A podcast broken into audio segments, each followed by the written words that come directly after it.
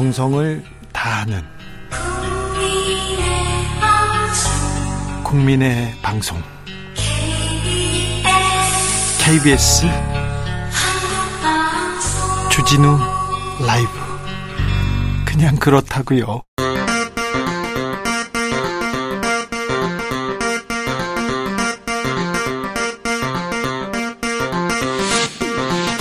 주진우 라이브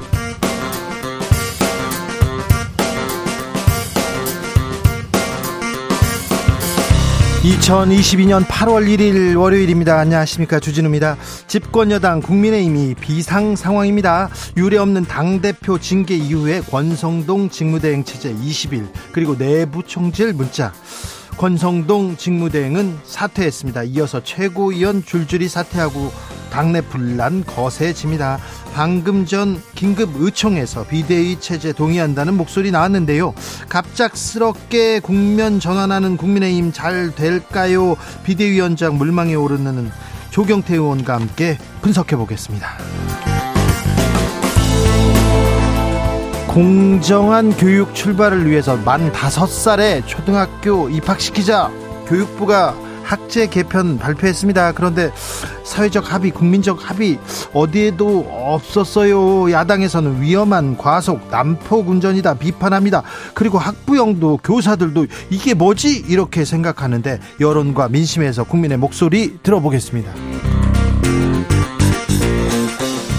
헌법상 독립기관 감사원 정치적 중립기관입니다. 그런데 감사원장이 중립성 훼손하는 발언을 했습니다. 감사원은 대통령의 국정 운영을 지원하는 기관이다. 국민의힘 김도우 법사위원장도 귀를 의심케 한다고 이렇게 얘기했는데요. 최근 감사원에서 방통위 권익위 감사 이어집니다. 야당에서는 표적 감사라고 비판하고 있는데요. 아, 왜 이런 발언 나왔는지 김은지 기자와 짚어보겠습니다. 나비처럼 날아 벌처럼 쏜다. 여기는 주진우 라이브입니다. 오늘도 자중자애 겸손하고 진정성 있게 여러분과 함께 하겠습니다. 주말 사이에 5호 태풍 지나가고요. 6호 태풍도 연달아 이렇게 왔다 간다고 합니다. 세력이 약화됐다고는 하는데 그래도 비가 계속 오더라고요. 전국 예, 비 많이 왔습니다. 여러분은 계신 곳 괜찮으신지요? 아, 우리 동네 괜찮아요. 우리 동네 비 많이 왔어요. 아, 안부 전해 주십시오. 샵 9730 짧은 문자 50원, 긴 문자는 100원이고요. 콩으로 보내시면 무료입니다. 그럼 주진우 라이브 시작하겠습니다.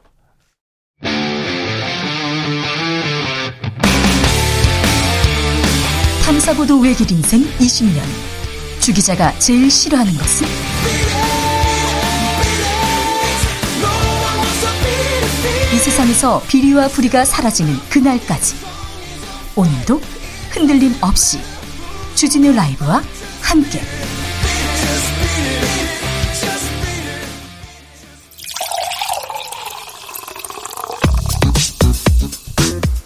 진짜 중요한 뉴스만 쭉 뽑아냈습니다. 주스. 정상근 기자 어서 오세요. 네, 안녕하십니까. 권성동 국민의힘 대표 권한대행 자리를 내려놓았습니다. 네, 어, 권성동 국민의힘 대표 직무대행 겸 원내대표가 어제 이 대표 직무대행에서 물러나겠다라고 밝혔습니다. 어, 권성동 원내대표는 SNS에 이 당이 엄중한 위기에 직면했다라며 당대표 직무대행으로서 책임을 통감한다라고 했고요. 이 조속한 비대위 체제로의 전환에 모든 노력을 기울이겠다라고 밝혔습니다. 원내대표직은 사퇴하지 않고 있습니다. 그런데 다른 최고위원들은 사퇴 이어지고 있습니다. 네, 먼저 조수진 최고위원이 각성과 변화를 요구하는 민심의 엄중한 경고에 책임을 지기 위해 최고위원직을 물러난다라고 했고요. 어, 또 이준석 대표가 지명을 했던 윤영석 최고위원도 어, 당 지도부의 일원으로서 큰 부끄러움과 안타까움을 느낀다며 사의를 표, 그 어, 전에 어, 배현진 최고위원도 이렇게 그만뒀죠. 네, 그렇습니다. 금요일 날 박지원 전 국정원장이 와서 최고위원 3명 사퇴한다더라. 그래서 비대위로 가기로 했다더라. 이렇게 얘기합니다. 비대위로 가면 비대위로 가면 이준석 대표 복귀가 사실상 어려워지는 거 아니냐 이렇게 얘기하는데 어, 당 의총에서 비대위 체제 결론 냈습니다. 네, 어, 국민의힘은 의원총회를 열고 당이 비상 상황이라는 데 인식을 같이 하고 비상대책위원회 체제 전환에 관해서 의견을 모았다라고 밝혔습니다. 네, 이준석 대표는 반발하고 있어요. 네, 본인의 SNS에 어제 관련돼서 글을 썼는데요. 어, 당 지도부를 저자들이라고 지칭하며 당권의 탐욕에 제정신을 못 차리고 있다라고 주장했습니다. 어, 김용태 최고위원도 아직 사퇴하지 않고 있는데요. 당원 당규를 아무리 살펴보아도 비대위 체제로의 전환을 뒷받침할 아무런 명분도 근거도 없다라고 주장했습니다. 그런데 당내 의원 89명이 음, 모였다죠. 그런데 반대는 한 명이고 88명이 의원이 비대위로 간다 이렇게 얘기하는 걸 보니 비대위로 갈 모양입니다. 네, 이 부분에 대해서는 잠시 후에 저희가 조경태 의원하고 자세히 이야기 나누겠습니다. 권성동 원내대표 KTX 강릉 그냥 무정차로 간다면서요. 그런데 그것 때문에 아, 다른 동네 열차 운행은 축소된다고요? 네, 권성동 국민의 원내대표가 영향을 끼친 것으로 알려진 청량리 강릉 무정차 KTX 열차 신규 평선 과정에서 네. 서울에서 동해 구간 무궁화호 열차가 일부 운행 중지됐다고 한겨레가 오늘 보도했습니다. 어, 청량리역과 강릉역 사이의 이동 거리를 20분 정도 줄이는 열차를 투입하겠다면서 이 저렴한 운임에 벽지 주민들이 많이 이용하는 서민 열차를 줄였다. 어, 한겨레는 이렇게 지적을 했는데요. 어, 실제로 운행이 중단된 무궁화호 열차는 마지막 운행에서 좌석이 매진이었다고 합니다. 마지막 운행 매진 아직 그러니까 이용하는 승객은 있다는 얘기네요. 네, 철도공사는 선로 용량 확보 때문에 그러니까 새로 강릉행 직통이 생기면서 선로 용량이 포화돼 어, 무궁화호 열차를 줄였다 이렇게 밝혔는데요. 한겨레는 이것이 철도의 공공성을 훼손하는 과도한 특혜라고 비판했습니다. 윤석열 대통령 오늘부터 휴가입니다. 네, 어, 휴가지를 방문할 계획이 있다, 뭐 이런 얘기가 나왔었는데. 저도에 어, 간다, 어디에 간다 얘기했었죠. 네, 이런 계획을 전면 취소하고 서울에 머무르며 전국 구상에 들어갔다고 대통령실이 밝혔습니다. 어, 대통령실은 윤석열 대통령이 2, 3일 정도 지방에서 휴가를 보내는 방안을 검토 중이었으나 최종적으로 가지 않는 것으로 결정했다라고 했고요. 네. 어, 다른 관계자도 언론과의 통화에서 어, 대통령이 마음 편히 휴가 휴양지에서 휴가를 보낼 상황이 아니다라고 말했다고 합니다. 일과 비슷한 일은 안 하겠다 이렇게 얘기했다는데요. 어찌 네, 휴가 가셨습니다. 안철수 의원도 휴가 가셨다고 합니다. 교육부 조기 취약 방침 아우 반발 거셉니다. 학부모들 걱정 많고요. 교사들도 이게 뭐예요? 이렇게 물어봅니다. 네, 지난주 금요일 교육부가 대통령 업무 보고 당시 초등학교 입학 연령을 만 6세에서 만 5세로 낮추는 방안을 추진하겠다. 어, 이런 보고를 한 사실이 알려지면서 논란이 되고 있습니다. 어, 무엇보다 당사자들의 반발이 거센데요. 어, 유아, 초등 교원부터 학부모까지 반대의 목소리가 큰 상황이라고 합니다. 어, 당장 사교육 걱정 없는 세상을 비롯한 어, 비롯한 어, 교육 보육 시민단체 시민사회 단체들은 이 만 5세 초등 취약 저지를 위한 범국민 연대를 구성하고 어, 용산 대통령실 앞에서 이 방안 철회를 위한 기자회견과 집회를 열었습니다. 그런데 이거 수십 년 동안 수십 년 동안 음, 지금 자리 잡고 있는 교육제도 있지 않습니까? 틀인데 이걸 바꾸는데 왜 그런데 얘기를 안 들었을까요? 의견 수렴 없을까요? 아, 학생들도 그렇고요. 그다음에 학부모들도 그렇고 교사들도 그렇고 관, 관계자들도 다 반대하고 나섰습니다. 그래서 정부가 한 발 물러섭니다. 아직 확정된 거 아닙니다. 이렇게 얘기합니다. 네, 여기에 박순애 사회부총리 겸 교육부 장관은 오늘 이 초등학교 입학 연령을 만 6세에서 5세로 1년 앞당기는 학제 개편안 추진과 관련해서 어, 해마다 1개월씩 12년에 걸쳐서 입학을 앞당기는 방안도 검토할 수 있다. 이렇게 밝혔습니다. 해마다 1, 한, 한 달씩 앞당긴다고요? 네, 앞서 나왔던 구상은 이 3, 4년에 걸쳐서 그 18년생과 19년생 이 3월생까지 같이 학교를 다니고 또 그 다음에는 19년생과 20년 6월생까지 이렇게 같이 학교를 다니는 방안이었다면 어 2025년에는 18년생들과 19년 1월생 어 그리고 19년생들과 20년 2월생 어, 이런 식으로 차츰차츰 늘려나가겠다라는 겁니다. 아유, 차츰차츰 복잡, 복잡해집니다. 무슨 말인지 잘 모르겠는데 이거 좀 정해지면 얘기 하겠습니다. 아무튼 교육제도가 바뀐다 이렇게 해서 좀 불안한데 불안해하는 사람들이 많습니다. 그래가지고 윤석열 정부 정책 중에 나이 만으로 바꿔서 나이 줄여준 거 말고 뭐 좀 생각나는 게 없다. 이것도 너무 서두르고 하는 거 아니냐 이런 얘기도 또 나옵니다. 윤희근 경찰청장 후보자 청문회는 열립니까? 네, 여야가 오는 8일 그러니까 다음 주 월요일에 윤희근 경찰청장 후보자에 대한 인사청문회를 열기로 잠정 합의했습니다. 아, 열린다고 합니다. 국회가 열렸는데 오늘 추경호 경제부총리 부자 감세 아니다 계속 얘기하더라고요. 네, 추경호 부총리 겸 기획재정부 장관은 오늘 이 정부의 2022년 세제 개편안을 부자 감세로 규정한 야권에 대해서 저소득층이 더 큰 수혜를 입는다라고 반박했습니다. 어, 추경호 부총리는 저소득층에 대한 소득세 감면액이 절대적으로는 작지만 상대적으로는 훨씬 크다라면서 네. 어, 이게 어떻게 부자 감세냐라고 주장했습니다. 상대적으로는 크다 이렇게 얘기합니다. 그런데 6억 이하 집 은 몇 채를 상속받아도 1주택자 혜택을 받는다고 합니다. 몇 채를 받아도요. 그러니까 부동산 부자, 부자들은 세금 깎아준다 이 얘기는 또 맞는 것 같은데 추경호 부총리는 계속 부자 감세 아니다 아니다 부자 감세 아니다 부자 감세 아니다 이렇게 계속 얘기합니다. 부자 감세 아니다. 권익위에 대한 감사가 시작됐어요? 어, 네. 어, 감사원이 지난달 28일부터 이 국민권익위원회에 대한 특별감사에 착수했습니다. 어, 감사의 이유가 지각인데요.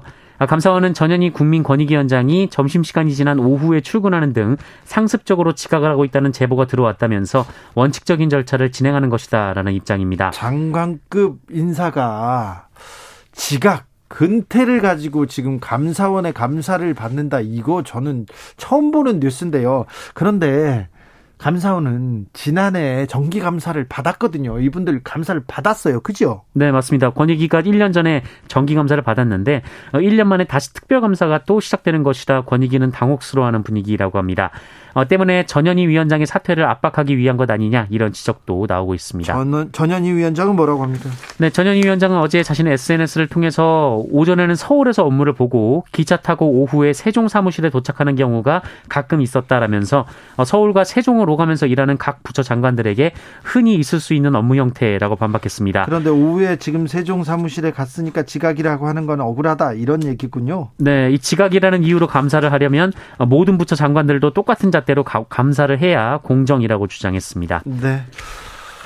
감사원장이 아, 지금 정치의 중립성 논란이 이렇게 일고 있는데 그 부분은 김은지 기자와 잠시 후에 또 자세히 짚어봅니다. 이번 달에 한미 연합 훈련 대대적으로 합니다. 네, 오늘 22일부터 다음 달 1일까지 열리는 한미 연합 훈련이 올해는 특히 연대급 이상의 야외 기동 훈련도 포함하기로 했습니다.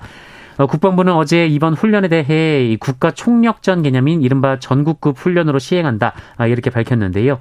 아, 특히 북한 공격 격퇴, 반격 작전까지 과정을 숙달할 계획이라고 하고요. 네. 또 위기 관리 연습에서는 북한 도발 시 초기 대응 그리고 한미 공동 위기 관리를 연습할 계획이라고 합니다. 자, 회사에서요. 경력직으로 자리를 옮길 때, 회사를 옮길 때 주로 큰 회사로 옮기잖아요. 그럼 작은 회사는 10년 경력인데 작은 회사에서 있었으니까 7년으로 좀 깎고 막 그런 게 있었어요.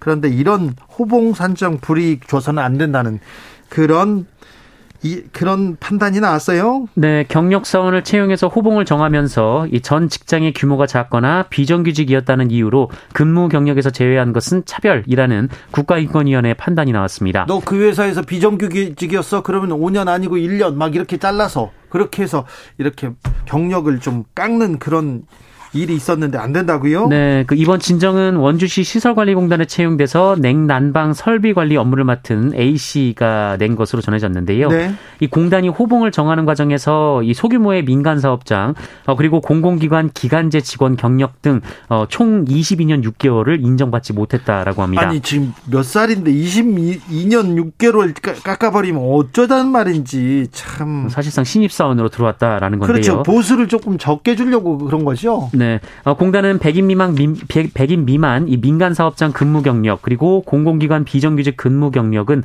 인정하지 않기 때문이다. 이렇게 밝혔습니다. 어, 그리고 수행하는 업무와 보수 체계가 다르고 업무의 전문성, 난이도, 권한과 책임 등에서 모두 차이가 있기 때문에 같게 볼 수 없다. 이것이 공단 측의 주장이었는데요. 하지만 하지만 인권위는 이 사회적 신분과 사업장 규모를 이유로 합리적인 이유 없이 고용 영역에서 불리하게 대우한 것은 차별 행위에 해당한다라고 판단했습니다. 차별에 해당한다고 합니다. 인권위에서 이렇게 얘기했습니다. 매우 중요한 판단이 인권위에서 나왔습니다. 코로나 상황 어때요? 네, 오늘 코로나19 신규 확진자 수 4만 4,689명입니다. 어제보다 2만 8천여 명 정도 적지만 지난주와 비교하면 1.24배, 2주 전과 비교하면 1.7배 정도 됩니다. 위중증 환자가 늘어요. 네, 위중증 환자 수 일주일 사이에 2배 정도 늘어난 이 더블링 추세를 보이고 있는데요. 어, 오늘 발표된 위중증 환자 수가 어제보다 3명 늘어난 287명인데 지난주 월요일엔 140명대였습니다. 그런데 정부는 일단 자율 강조하죠? 네, 일상 회복 기조를 유지할 방침이고요. 그리고 60세 이상 고령층 면역 저하자를 집중 관리군으로 분류해서 하루 한 번 전화로 건강을 모니터링 했었는데 이 시스템도 오늘부터 중단했습니다. 아, 지금 휴가철인데요. 물놀이, 축제, 막 물 뿌리는 축제들 있잖아요. 그런 콘서트 있는데 이런 부분을 좀 손 놓고 있는 거 아닌가? 방역 당국이 이런 부분은 조금 걱정이 됩니다. 락 페스티벌이라고 있어요. 근데 다 모여서 소리 지르고 막 그럴 수밖에 없는 그런 상황인데 손을 놓고 있더라고요. 좀 걱정이 됩니다. 좀 아, 방역 당국에서 좀 잘 좀 잘 체크하고 있다. 잘 국민 건강을 위해서 잘 노력하고 있다. 이런 목소리를 조금 내주셨으면 합니다. 네. 주스 정상 기자와 함께했습니다. 감사합니다. 고맙습니다. 국민의힘 상황 좀 알아보겠습니다. 혼란스러운데요. 방금 전 긴급 의총 있었습니다. 비대위로 가자는 의견 모아진 것 같은데요. 아, 자. 비대위원장으로 이분 얘기도 좀 유력하게 오르내리고 있습니다. 아, 만나보겠습니다. 우선 조경태 의원, 안녕하세요. 네, 안녕하세요. 조경태 의원입니다. 긴급 의총이 있었어요? 어떤 네, 얘기 네. 있었습니까? 네, 오늘 그 의총에서 비상대책 위원회로 전환하는 데 대해서 네. 의원들이 그, 그 추인한 그런 절차가 있었습니다. 네, 거의 대부분 한 의원 한 분 빼고는 다 이렇게 찬성했다면서요? 네네네. 네, 네, 네, 비대위로 갈 수밖에 없습니까? 지금 상황에서는 사실은 뭐 어, 국민의힘 당 입장에서는 뭐 초비상 상태라고 보고 있고요. 예. 따라서 비상대책위원회가 늦었지만 지금이라도 빨리 구성돼야 된다는 아마 의견, 의원들의 의견이 어, 이번에 어, 있었던 것 같습니다. 비대위로 가면 어 6개월짜리입니까? 1년짜리입니까? 아 이게 아마도 내년에 전당대회를 정상적으로 치를 수 있는 당연 네. 당규상의 어, 어떤 그게 좀 맞출 수 있도록 하려면 아마 6개월 정도는 하지 않겠나 이런 생각이거든요. 지금 그러면 6개월 하면 이준석 대표 돌아오기 전까지 한다는 겁니까? 아니면 그 비대위 상황으로 가서 당 그 새로운 당 대표를 뽑자는 겁니까? 어 지금은 이제 어 새롭게 전당대회를 통해서 새로운 인물을 뽑자는 분위기가 더 우세한 것 같습니다. 그러면 이준석 대표는 복귀 못하는 거네요? 네, 뭐 아마도 지금 현재 분위기로서는 어, 그쪽 어, 방향이 더 어, 우세한 것 같다는 느낌이 듭니다. 어, 89명 중에 한 명만 반대하고 모두 다 이렇게 생각한다 이렇게 보도가 나왔는데 맞습니까? 물론 뭐 일부 또 발언 안 한 분들 중에서 예? 또 의견이 다른 분도 있을 수 있겠지만 어쨌든 뭐 전체적인 흐름에서는 네. 어 국민의힘이 지금 지지율도 많이 빠지고 있고 예? 대통령 뭐 국정 지지율도 빠지고 있는 상황이기 때문에 네. 어, 빨리 수습하는 것이 좋겠다는 공통의 어떤 어, 생각들을 하고 있는 것 같습니다. 의원님 한 명 반대한 한 명은 누구예요? 제 모르겠습니다. 그럼 자, 예, 예. 그 래요. 모르는 거에 말 안 해주시는 거예요? 네. 자 비대위로 간다 이런 공감대를 만들었다. 그러면요. 어 그러면 어떻게 가는 겁니까? 지금 윤핵관들 다 이선 후퇴합니까? 아마도 지금 많은 국민들께서는 그쪽 방향으로 가야 되지 않을까라는 그런 말씀들을 주시고요. 예. 또 일부 의원님들께서는 또다시 윤핵관 쪽에서 추대가 돼서 비대위로 가게 되면은 아마 그건 오래 가지 못하지 않겠나는 그런 전망들을 많이 내놓고 있거든요. 네. 일단 네, 친, 네. 그러면 친, 예, 예. 친윤계도 가고 친 이준석계도 다 가고 뭐 간다는 의미보다는 지금 이제 네. 갈등의 요소를 어 최소화시키고 당을 정상화시키는 것이 매우 중요하기 때문에 네. 그쪽 방향에 대한 적합한 인물을 지금 찾고 있는 것 같습니다. 어, 저, 친 이준석계라고 일컬어집니다. 네. 정미경, 김용태 최고위원은 물러서, 최고위원회에서 나 물러서지 않겠다. 비대위 아니다. 이렇게 공개 의사 발표, 밝혔는데, 이거는 어떻게 보세요?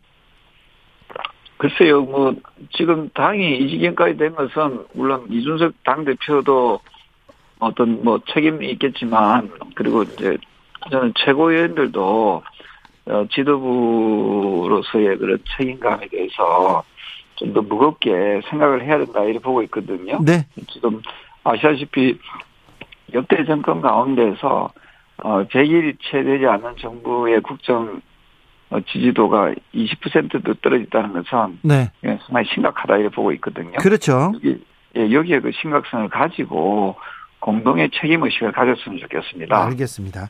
의원님, 대, 어, 저기 당뿐만 아니라 내각, 그 다음에 대통령실도 지금 책임을 나눠 가져야 될 것 같은데요. 네, 저는 그 전면적인 그런 인적 쇄신은 꼭 필요하다고 보고 있습니다. 대통령실과 정부와 어, 정당, 국민의힘이 공동의 그 책임 의식을 가지고 대대적인 저 인적 쇄신이 있어야 되지 않을까 이런 생각을 합니다. 어, 그 인적 쇄신의 수수는 어느 정도 돼야 된다고 보세요? 저는 뭐 국민들께서 만족할 수 있을 만큼의 저는 상당히 좀 어, 변화를 큰 폭으로 두는 것이 옳지 않을까 생각을 하거든요. 네. 네네. 네. 어, 친 이준석계도 아니고 친 윤계도 아니고 실력 있고 그다음에 이 어, 위기를 타개할 만한 사람이 필요하다 이렇게 찾는 것 같습니다. 조경태 의원이 첫 손가락에 꼽힌다는데 어떻습니까? 아마도 우리 주진우 라이브에 계시는 어, 우리 기자님께서 저를 너무 많이 이쁘게 봐주셔서 하는 말씀 같고요. 아니 근데 그런 얘기 하마평에 계속 나오더라고요. 네, 어, 어, 아무래도 제 같은 경우에 상당히 좀 중립적인 입장이고 뭐 개파에 소속되어 있지 않고 또한 바른 소리, 쓴 소리를 뭐 가감없이 하는 그런 부분에서 네. 좋게 봐주시는 것 같고요. 네. 아마 뭐 거기에 대해서 상당히 어, 저를 좀 추천해 주시는 분들께는 감사하다는 말씀을 드립니다. 네. 최근에 행안부 장관 그리고 감사원장 어, 좀 설화로 약간 논란이 되고 있는데요. 이 점은 어떻게 보시는지요? 저는 약간의 논란이라고 생각을 하지 않고요. 네. 어쨌든 특히 이 저, 저, 저 행자부 장관에 대해서는 네. 저는 인적 쇄신에 같이 포함시켜야 된다 이렇게 보고 있습니다. 아 그렇죠. 네. 그 당내에서도 예예 예. 말씀하십시오. 불필요한 그 어떤 자본, 예. 어 사실은 소통의 부재거든요. 그렇죠. 어 저는 뭐 경찰국을 행안부에 신설하자는 데에서 반대하는 것이 아닙니다. 네. 우리가 어 법무부 내에 검찰국이 신설이 되어 있지 않습니까? 예. 왜냐하면 그 이유는 검사들의 무소불위의 권력을 어느 정도 견제하고 균형을 맞추기 위해서 어 그게 필요했기 때문에 어, 검찰국이 예, 저는 설치가 됐다고 보고요. 어, 그런 측면에서 검수완박 이후에 이 경찰들의 그 권력이 훨씬 더 많아졌다라고 하면은 저는 경찰국도 저는 어 뭐 설치가 가능하다고 보는데 다만 이 과정에서 어 그 경찰들과의 경찰분들과의 일선 경찰분들과의 좀좀 많은 소통이 있었어야 되는데 그런 소통 없이 이렇게 뭐 찍어 내리듯이 네. 하는 그런 것은 어, 건의주의 시대에나 좀 불법한 그런 아무 잘못된 그런 행정 처리였다 이렇게 보고 있습니다. 교육부 장관도 또 네, 교육부 장관도 뭐 갑자기 뜬금없이 만 5세부터 의무 교육 한다고 하니까 지금 학부모와 또 여러 단체에서 지금 박학하고 있는 거 아니겠습니까? 예. 저는 이번 기회에 교육부 장관도 과연 그 자질이나 능력 면에서 또 국민들과의 그 소통에 대한 그런 의지나 능력이 있는지에 대해서 상당히 좀 의문스럽습니다. 대통령실은 누가 또?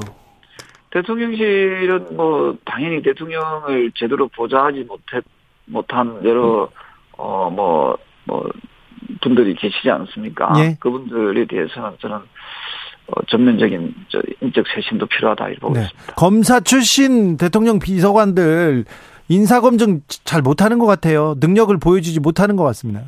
네, 그, 그, 그런 부분에서 상당히 좀, 그, 당 안팎에서 비탄이, 비탄의 목소리가 많거든요. 네. 그래서 이번에 비대위원장은 좀 그런, 좀 가감하고, 네. 좀, 좀 개혁적인 그런 인사가, 네.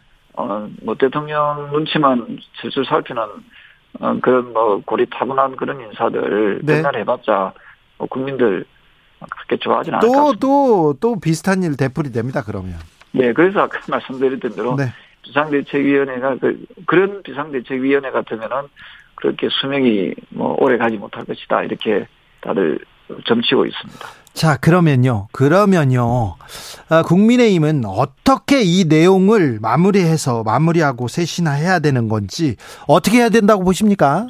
사실은 대통령의 지지율이 낮아져서 대통령이 뭐 제대로 국정 수행을 하지 못한다면은 그 불행은 비단 대통령께만 있는 것이 아니라 우리 국민 국가적 불행이죠. 않겠습니까? 네. 따라서 저는 대통령이 성공한 대통령으로 우리가 어 이어져 나가게 하기 위해서는 국민의 힘이 좀 무한 책임 의식을 가지고 어 저는 이걸 바라다 봐야 된다 이렇게 보고 있습니다. 네. 어 때로는 좀 제대로 좀 갈 수 있도록 좀 어, 정말 그 어, 조언도 좀 제대로 된 조언을 해주고 네. 또 어, 필요하다면은 좀 제대로 된 정책도 좀 건의도 하고 함으로써 네. 어, 정말 국민들이 피부에 와닿고 국민들이 필요한 그런 정책들이 어, 새 정부답게 어, 추진할 수 있도록 거기에 온 힘을 다 모은다면은 저는 국민의 힘의 힘도 어, 저는 살아날 수 있고 또 대통령 지지율도 저는 다시 살아날 수 있다 이렇게 보고 있습니다. 네. 국민은 아니다 이렇게 no라고 얘기하는데 대통령한테 no라고 하는 사람이 없는 건지 아니면 no라고 해도 대통령이 안 듣는 건지 아무튼 국민들이 걱정하고 있어요. 네, 뭐 저희들 그, 그 국민적 국민분들 국민 여러분들의 마음을 네. 어, 저희들 겸허하게 잘 수용해서 네. 어, 다시 어, 국민들을 위한 국민에게 힘을 주는 국민의당이 돼야 되지 국민에게 힘을 빼는 그런 국민의당이 돼서 되겠습니까? 예, 예. 저는 그런 점에서 우리 지금 말씀 주신 말씀을 무겁게 어, 받아들였으면 하는 바람입니다. 알겠습니다. 89명의 어, 의원 중에 반대 의사를 밝힌 한 명은 김웅 의원이었던 것으로 보도가 나왔네요. 의원님, 알겠습니다. 네, 네. 뭐, 그 김웅 의원은 원래부터 이준석 대표 체제에 대해서 상당히 좀 신뢰한 네. 의원이고요. 네. 어, 근데 지금은 뭐 개인적인 그 뭐 소신과 신념도 중요하지만 어쨌든 그 우리 국민의힘 당과 예. 어 또 국민의힘과 그 대통령이 좀 좀 좀 더 국민들로부터 신뢰를 받을 수 있도록 하기 위해서는 네. 어, 본인들이 가지고 있는 뭐 기득권 어, 이런 것을 모두 내려놓는 것이 저는 중요하다 이렇게 보고 있습니다. 알겠습니다. 국민의힘 쪽에서 나왔던 고발 사주 그것도 좀 빨리 수사해서 좀 말끔하게 해소해야 되는데. 알겠습니다. 네. 조경태 의원님 말씀 잘 들었습니다. 네, 감사합니다. 네, 국민의힘 비대위원장으로 계속 어, 물망에 오르고 있는 조경태 의원 얘기 들어보고 오셨습니다. 음, 여러분의 여러분 계신 곳 날씨는 어떻습니까? 안부 전해주세요. 얘기하는데 제 머리 얘기만 해가지고 제가 부끄럽습니다. 9375님, 주기자님 잘 듣고 있습니다. 여기는 충남 아산입니다. 바람도 불고 하늘은 푸르고 구름도 예쁩니다. 아이고, 하늘도 예쁘고 구름도 예뻐요. 그런데 날씨가 덥고요. 아, 오늘은 비가 너무, 어제는 너무 많이 왔어요. 어, 4831님, 저희 동네는 괜찮습니다. 다만 비 내리는, 내리는 비 보면서 술 한 잔 한 것이 오래 전이네요. 하고 싶다는 건지 저기 4831님 비 오면 술 생각 나시죠? 그런데 비 그쳐도 술 생각 나시죠? 네. 하늘이 또 예쁘면 또 술 생각 나시고. 네. 오사공사님, 저희 동네에도 주말 동안 비가 내렸어요. 꽤 차분하고 얌전한 분위기여서 아, 비가 그런 분위기였군요. 저는 뜨거운 아메리카노 한잔 하고 봤는데 너무 습해서 어쩔 수 없이 아하로 위로했습니다. 아, 너무 습해요. 비가 그렇게 오는데도 그렇게 덥더라고요. 김덕명님 춘천입니다. 아이고, 정말 덥고요. 후덥지근하네요. 후덥지근. 비가 오다가 그쳤어요. 얘기합니다. 7411 님.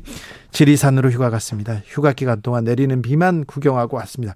비가 많이 오면 산으로 가면 안 됩니다. 계곡 주변으로 가면 안 됩니다. 절대 안 됩니다. 조심하셔야 됩니다. 김한수님, 부산에는 비가 오지 않는 것 같아요. 바다 축제 때문에 교통체증이 심하네요. 버스 운행을 하면서 즐겁게 정치합니다. 얘기하는데 휴가지 휴가 가야죠. 그런데 어, 사람들 모이는 데서는 꼭 마스크 쓰시고 거리두기 꼭 하시고 손 잘 씻고 부탁드리겠습니다. 교통정보센터 다녀오겠습니다. 정현정 씨.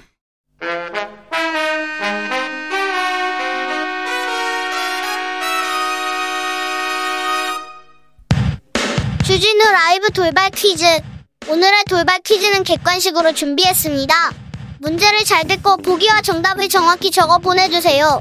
최근 서울과 수도권 신축 빌라를 중심으로 일명 이것 거래가 급증하고 있습니다. 이에 따라 국토교통부가 이달 중 대대적인 현장 단속을 실시하는 등 고강도 전세 사기 대응책을 내놓을 것으로 알려졌는데요. 전세 보증금이 매매가를 웃도는 집을 뜻하는 용어인 이것은 무엇일까요? 보기 드릴게요. 1번 깡통전세, 2번 반전세. 다시 들려드릴게요. 1번 깡통전세, 2번 반전세. 샵9730 짧은 문자 50원 긴 문자는 100원입니다. 지금부터 정답 보내주시는 분들 중 추첨을 통해 햄버거 쿠폰 드리겠습니다. 주진우 라이브 돌발 퀴즈 내일 또 만나요.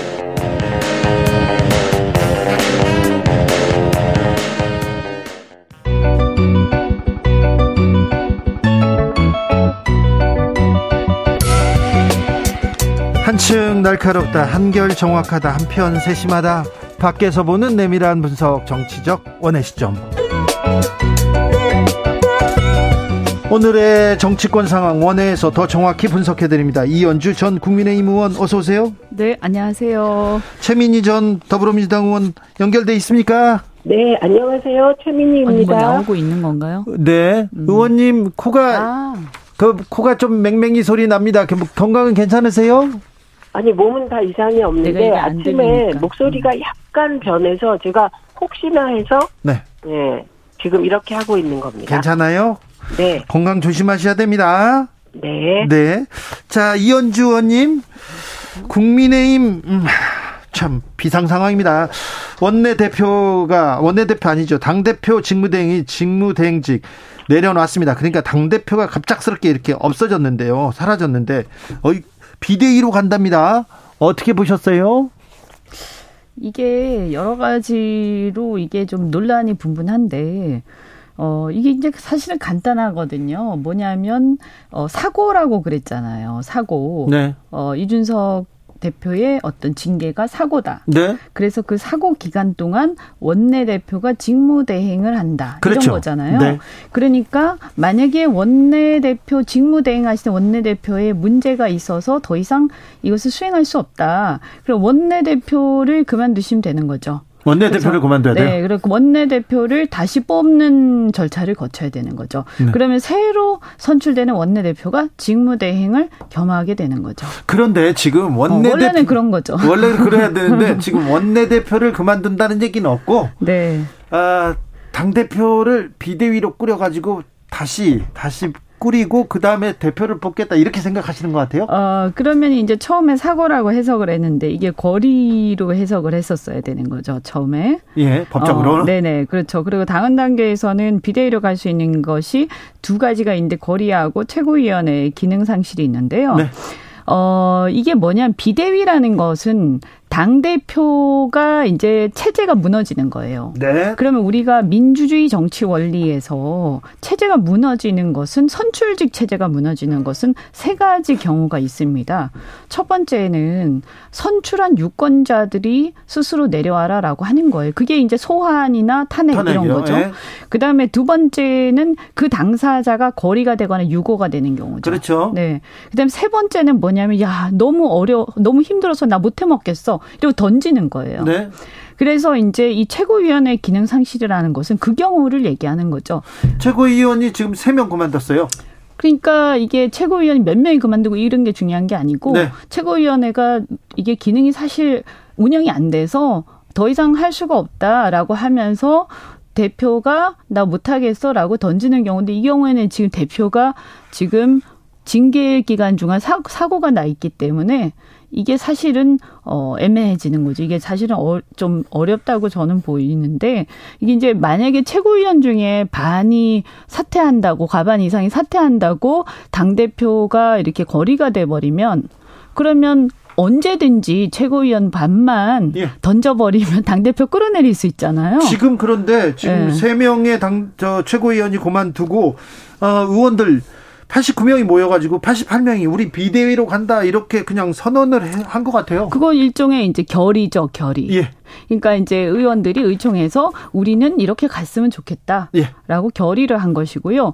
그것을 결정하는 거 의결하는 기구는 전국위원회입니다. 상임전국위원회. 네. 거기서 이제 결정을 하게 될 텐데 의총에서 의원들이 우리 의견은 이렇다라고 이제 아, 총의를 모은 거죠. 네. 어 그래서 이 이제 여기 문제가 어쨌든 반 이상이 어, 저 사퇴하면 대표를 어, 무력화시킬 수 있다. 이런 선례를 이제 계속 남기는 것이 과연, 어, 이게 있을 수 있는 일이냐. 그리고 지금까지는 그런 경우가 정당에서 큰 정당에서는 그런 경우가 아, 뭐, 없었거든요. 뭐, 본 적이 기억이 없어요. 네, 없습니다. 그래서 이것은 그렇게 되면 최고위원 과반만 이렇게 차지하고 있으면 언제든지 대표를 무력화시킬 수 있는 거죠. 최민희 의원님 밖에서 보니까 어떻게 될 것 같습니까? 국민의힘은 아니 우선 그런 사례가 있습니다. 있어요? 2012년 대선을 앞두고 예. 민주당 이해찬 대표가 물러나는 과정을 보면 네. 그때 최고위원들이 물러나면서 지도부가 와해됐어요. 예.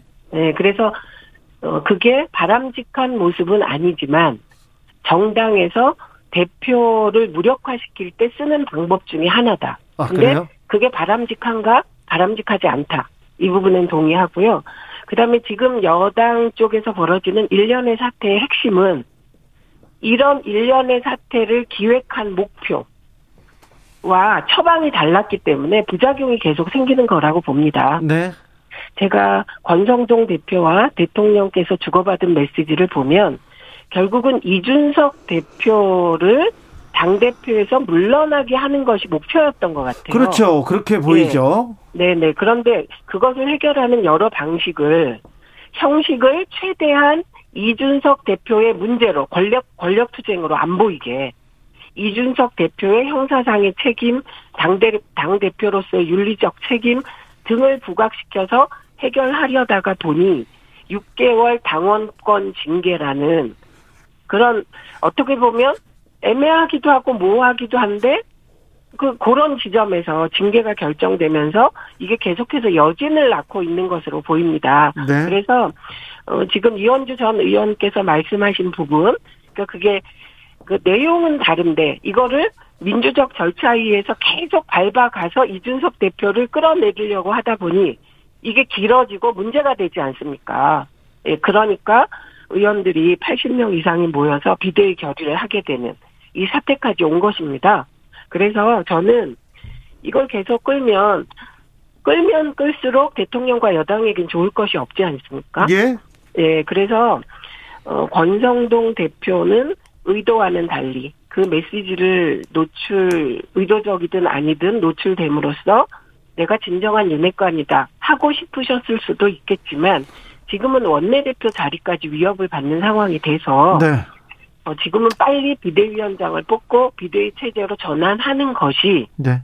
그나마 그 혼란을 수습하는 길이 될 것 같습니다. 네, 그리고 그쪽으로 갈 것도 같습니다. 또 삶... 이제 문제가 어쨌든 사고라고 처음에 해석을 해버렸기 때문에 음. 네. 이제 사고라고 해석을 하면 이게 직무대행으로 되는 거잖아요. 네. 그럼 이 직무대행이라는 건 원내대표하고 겸임하는 거지 이걸 따로 떼서 직무대행은 안 하고 원내대표는 하고 이렇게 할 수는 없는 거거든요. 네. 그러니까 이런 문제가 있는 거예요. 그리고 비대위원장은 또 어, 당 대표가 이제 임명하는 거거든요. 네. 그러니까 지금 이제 의원들이 정무적으로 이렇게 결의를 했으니까 이 얘기는 이제 전국위원회에서 당원 당규 개정하라는 그런 메시지로 들릴 수 있겠죠. 자, 그러면요.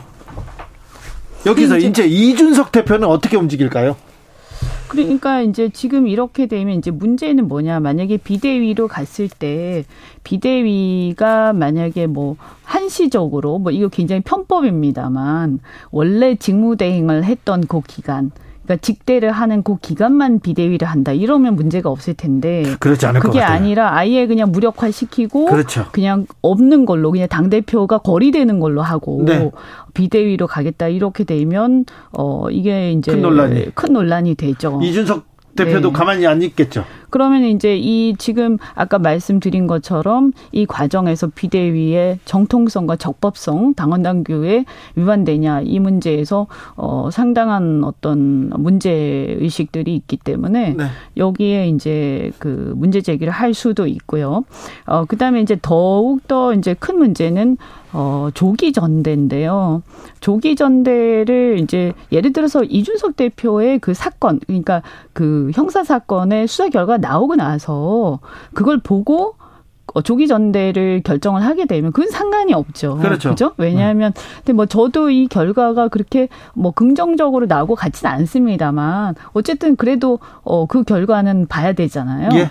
근데 그 결과도 나오기 전에 조기 전대를 해버리면 이게 마치 뭔가 엎어버리는 것 같은 그러니까 굉장히 이제 이게 이 권력 다툼성으로 이제 이게 가는 거죠. 지금 국민의힘에서 나오는 거의 모든 뉴스가 권력 다툼으로 보여요. 이게 뭐 그러니까요. 국민을 위한 거예요. 뭐 국민의 네. 힘을 위한 건지는 모르겠으나. 그래서 지금 이 조기 전대와 그다음 비대위의 기간 어 그래서 만약에 이것을 타협을 한다면 이왕 이렇게 된 상황에서 비상 상황이 아니라고 할 수도 없고요. 비대위로 간다라고 결의를 했기 때문에 네. 비대위로 가되 일단 6개월로 가면서 어요 부분 그러니까 조기 전대 여부는 어 이제 수사 결과 결과가 곧 나올 거니까 네. 그 결과를 보고 조기 전대 결정을 바로 하자.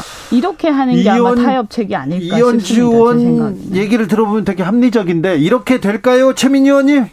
그 현실적으로 어려울 거라고 생각이 듭니다. 그러게요. 예, 왜냐하면 일단 비대위로 가잖아요. 네. 그러면 비대위는 이준석 대표가 거리된 상태로 보고 있다는 걸 그냥 의원들이 인정하고 가는 것이거든요. 그렇죠. 예, 그러면 비대위가 들어섰는데 어, 이준석 대표 당원권 정지 기간까지 뭐 수사 상황을 지켜본다 이게 과연 현실적으로 가능할까? 예.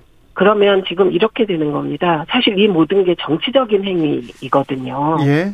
그래서 정치적인 행위란 권력 투쟁을 하건 아니면 뭐 명예혁명을 하건 정치적으로 해결하라는 뜻인데 정치적으로 해결할 일을 법적으로 자꾸 해결하려고 하다 보면 예. 저는 또 다른 편법이 등장할 것 같습니다. 그또 다른 편법이란 음. 뭐냐면 예를 들면 이준석 대표의 다른 문제를 누군가 또 고소해서 그걸 가지고 또 그 징계 사항을 만든다거나 이런 식의 서로 상처를 주는 행위가 계속될 것 같습니다. 그래서 중요한 건 어느 순간부터 정치가 사법의 영역으로 가서 끝없이 갈등이 빚어지고 결국은 검찰과 사법부에 의해서 정치가 좌지우지 되는데 이거는 당내 문제까지도 그런 당내 법적인 해석 혹은 당의 법적인 해석으로 끝없이 가는 것은 이건 정말 정치권 예. 전체에 대해서 이건 일종의 좀 안 좋은 예, 자기를 좀 아프게 하는 행위가 아닐까 합니다. 그래서 이현주 의원님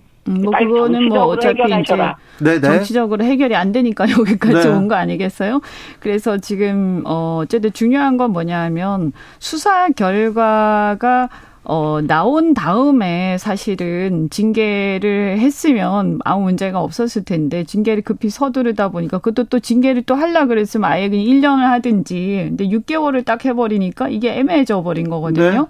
근데 이제 수사 결과 결국은 뭐 8월, 9월 어차피 제가 볼 때 늦어도 올해 하반기에 나오지 않겠습니까? 그러면 그것을 보고 그 수사 결과 문제가 있으면 그것은 뭐 당연히 조기 전대로 가는 것이고 거리 되는 거기 때문에 네. 그렇게 가는 게 뒤끝도 없고 만약에 예를 들어서 조기 전대를 해서 새 지도부를 뽑았어요. 근데 예를 들어서 어 이준석 대표가 만약에 불기소가 됐다. 네. 그래서 돌아왔다. 자, 그 점을 지금 그 점을 지금 국민의힘 수뇌부에서 네. 좀 두려워하는 거 아닙니까? 그러니까 이제 사실 그럴 뭐 그런 얘기들도 있죠. 근데 이제 제가 볼 때는 그래서 우리가 이거를 인정을 해야 될 것 같아요. 이제 지난 대선에서 어, 국민의힘이 이제 집권을 했죠. 네. 정권 교체를 성공을 했는데 성공한 게 이제 세대 포위론이 있었습니다. 그래서 네. 2030하고 6070의 세대 포위론이라는 그 전략을 가지고 집권을 했고요. 물론 이준석 대표가 나중에 문제가 좀 있었어요. 너무 이대남한테 치우치다 보니까 네. 여성 편은 좀 잃었습니다만 네. 그래도 어쨌든 2030의 지지를 이끌어내는데 기여했다. 이것은 별로 이렇게 다들 이견이 없어요. 네. 그러면 이 어떤 그 원래 대선에서 우리가 집권을 했을 때 연합 세력이 연합해서 집권을 하다가 네. 그 연합한 세력들이 쪼개지면서 분열할 때 지지가 떨어지고 그다음에 대통령이 레임덕이 오는 거거든요. 네. 그래서 저는 이 지금 지지를 다시 반등하기 위해서라도 네. 어 세력 연합을 다시 복원하는 쪽으로 문제를 해결해 나가야지. 네. 그 자꾸 또 이 뺄셈 정치를 해서는 안 된다라고 생각합니다. 근데 계속 뺄셈으로 갑니다. 지금 저희가 지금 거의 모든 정치 뉴스도 그렇고 저희도 거의 모든 시간을 지금 국민의힘 네 분 얘기에다가 네 분의 내용 여기에다 다 썼는데요. 안타깝습니다. 이게 무슨 국민, 국민이 눈을 위한 건지, 이게 나라를 위한 건지, 왜? 그러니까 지금, 지금 상황은 지금 뭔가 그 이현주 의원님과 제가 좀 바뀐 것 같은 느낌이 드는데, 음, 네. 저희가 봐야 될 게, 예를 들면, 국민의힘의 지지율을 복원하기 위해서 이걸 어떻게 해야 된다. 20, 30대가 돌아오기 위해서 어떻게 해야 된다. 이렇게 접근하면 정말 정부 여당이 힘들다고 생각합니다. 지금 이렇게 권력 투쟁으로 비치는 게 안 좋은 건 고물가, 고환율, 고금리에 부동산 시장, 주식 시장이 다 힘들고 사람들은 먹고 살기 힘들다고 아우성인데 이 사태가 길게 가는 것은 네. 저는 국민들께 안 좋다고 생각해요. 아니, 그러니까 이 사태를 길게 가자는 게 아니고요. 제 얘기는 이 사태를 길게 가자는 게 아니에요. 근데 문제를 해결을 하는 데 있어서 지금 이제 우리 당이 당 내부의 해결 방식이 조기 전대라든지 이런 식으로 무리하게 이것을 네. 어, 가지고 가는 것이 핵 문제 해결에 도움이 다른 이슈로 넘어가 얘기예요. 보겠습니다. 네. 자, 윤석열 대통령 휴가 이제 휴가 기간입니다. 자, 휴가에 막 전국 구상한다고 하지 않습니까? 휴가에 뭐 하나만 해도 뭐 하나만 해도 조금 국민들의 국민들의 마음을 얻을 수 있을까 이런 생각해 봅니다. 최민희 의원님. 근데 휴가 때 민생 탐방 하신다고 했다가 뭐 그냥 순수하게 쉬겠다 이렇게 발표를 한 것 같습니다. 그래요? 네네 그렇게 그 온전하게 쉬겠다 이렇게 다시 언론 헤드라인을 봤는데 네, 뭐 일과 비슷한 일은 안, 안 하겠다 이렇게 하긴 했어요. 네, 네. 그러니까 되게 이럴 때그 저도나 뭐 등등 그 대통령 휴양지에 가서 어, 뭐 쉬는 거잖아요. 그리고 되게 추억이 될 만한 사진들. 자, 그래 아니요, 아니요. 대통령 같은 경우는 뭐 휴양지 뭐 안, 안, 내려가고 그냥 자택에서 네, 자택에 머물 것 같습니다. 하는 건데 네. 이번에는 안 내려가고 자택에 머문다고 하시고 예. 그리고 그 다음 보도는 이제 민생 탐방이나 뭐 이렇게 할 것 같다고 했다가 네. 최근에 가장 그 가까운 시간에 보도는 그냥 일을 같은 건 안 한다는 메시지잖아요. 예, 예. 네, 그렇기 때문에 그 이런 법칙이 있잖아요. 예를 들면 그 음, 너무 자주 언론에 노출될 경우 피로도가 쌓여서 그리고 실수할 수 있어서 네. 어, 잠시 좀 언론하고도 끊고 한, 그한 발짝 이렇게 좀 떨어져서 관망하면서 좀 돌아보시면 예, 그러면서 약간 반대 입장에 있는 사람들을 많이 만나시면 그게 네. 좋지 않을까 합니다. 이현주 의원님. 네, 뭐 지금 여러 가지로 지지율 하락 문제도 있고 당내 뭐 여기는 뭐 물론 당내 개입을 해서 좋은 건 아니지만 어쨌든 여러 가지로 어 전국 구상도 좀 가다듬고 또 쇄신 어 대통령실이라든가 어 국무위원들 쇄신 문제도 아마 있지 않겠습니까? 네. 그래서 저는 전국 구상을 가다듬는 차원에서는 꼭 어디를 가야 되는 것은 아니다. 네. 어 그래서 뭐좀 어 많은 생각이 있지 않 고민이 있지 않으시겠습니까? 네. 네. 쇄신은 좀 네. 불가피해 보입니다, 이원주 의원님. 예, 지금 보면 뭐 여러 번 얘기가 나왔습니다만 대통령실도 그렇고 이제 홍보 라인이라든가 이렇게 대변 어 대변하는 그런 시스템들도 그렇고요. 네. 어 여러 가지 또 이제 제2부소실 얘기도 있었지 않습니까? 네. 그래서 대통령실의 정비도 불가피한 것 같고 네. 어, 그 다음에 뭐 어쨌든 국무위원들 같은 경우에는 아직 좀 빠르긴 합니다만 지금 이제 커뮤니케이션, 대국민 커뮤니케이션을 하는 부분에서 너무 무리 하게 자꾸 무리수를 둔다든가 이 국민들과의 여론 수렴을 거치지 않고 막 그냥 밀어붙이는 그런 경향들이 있어요. 그래서 이런 부분들도 어, 이렇게 다시 태세를, 어, 태도를 좀 정비할 필요는 있다. 예. 네, 이렇게 생각이 됩니다. 정비하려면 반대파를 만나라 이런 조언을 드리고 싶습니다. 자 민주당은 잘 돼가고 있습니까, 최민희 의원님? 뭐 민주당은 당 대표 선거와 최고위원 선거 절차를 잘 밟고 있습니다. 그래요? 별다른 변수는 없습니까? 일단 지금까지 당 대표의 경우는 어, 박용진, 강훈식 의원의 단일화가 네. 강훈식 의원의 어, 강훈식 의원이 일단 거부한 것으로 보입니다. 네. 의제를 선점하는 게 먼저다. 의제 선정하자. 네. 아젠다 던지자. 이런 입장이고요. 예. 물론 앞으로 8월 28일까지 뭐 한 달 가까이 시간이 남았기 때문에 네. 뭐또 다른 변수가 단일화가 되, 변수로 단일화 될지 모르겠지만 지금까지는 그냥 3파전 구도로 갈 것 같습니다. 근데 최고위원의 경우 어, 오늘 나온 여론조사를 보면 여론조사 얘기 말고 네 수치는 네, 말고요. 구체적인 얘기는 할 수 없고요. 네. 그, 그 어쨌든 한쪽 개파에 치우치는 것이 아니라 네. 어, 역시 지지자와 당원들은 이렇게 한쪽으로 치우치지 않고 일정한 견제를 할 수 있는 지도부 구성을 원하는구나. 네. 이걸 볼 수 있었습니다. 알겠습니다. 네. 네. 밖에서 내밀하게 분석해 봤습니다. 최민희 의원님 감사합니다. 네, 고맙습니다. 건강 잘 챙기시고요. 이현주 의원님 네. 감사합니다. 네, 고맙습니다. 이, 이현주 의원님이 주말에 마, 얘기했던 어, 청년들 빚 갚아주는 게 이게 무슨 보수 정책이나 계속 시끄럽던데 그거는 다음 시간에 감사합니다. 네.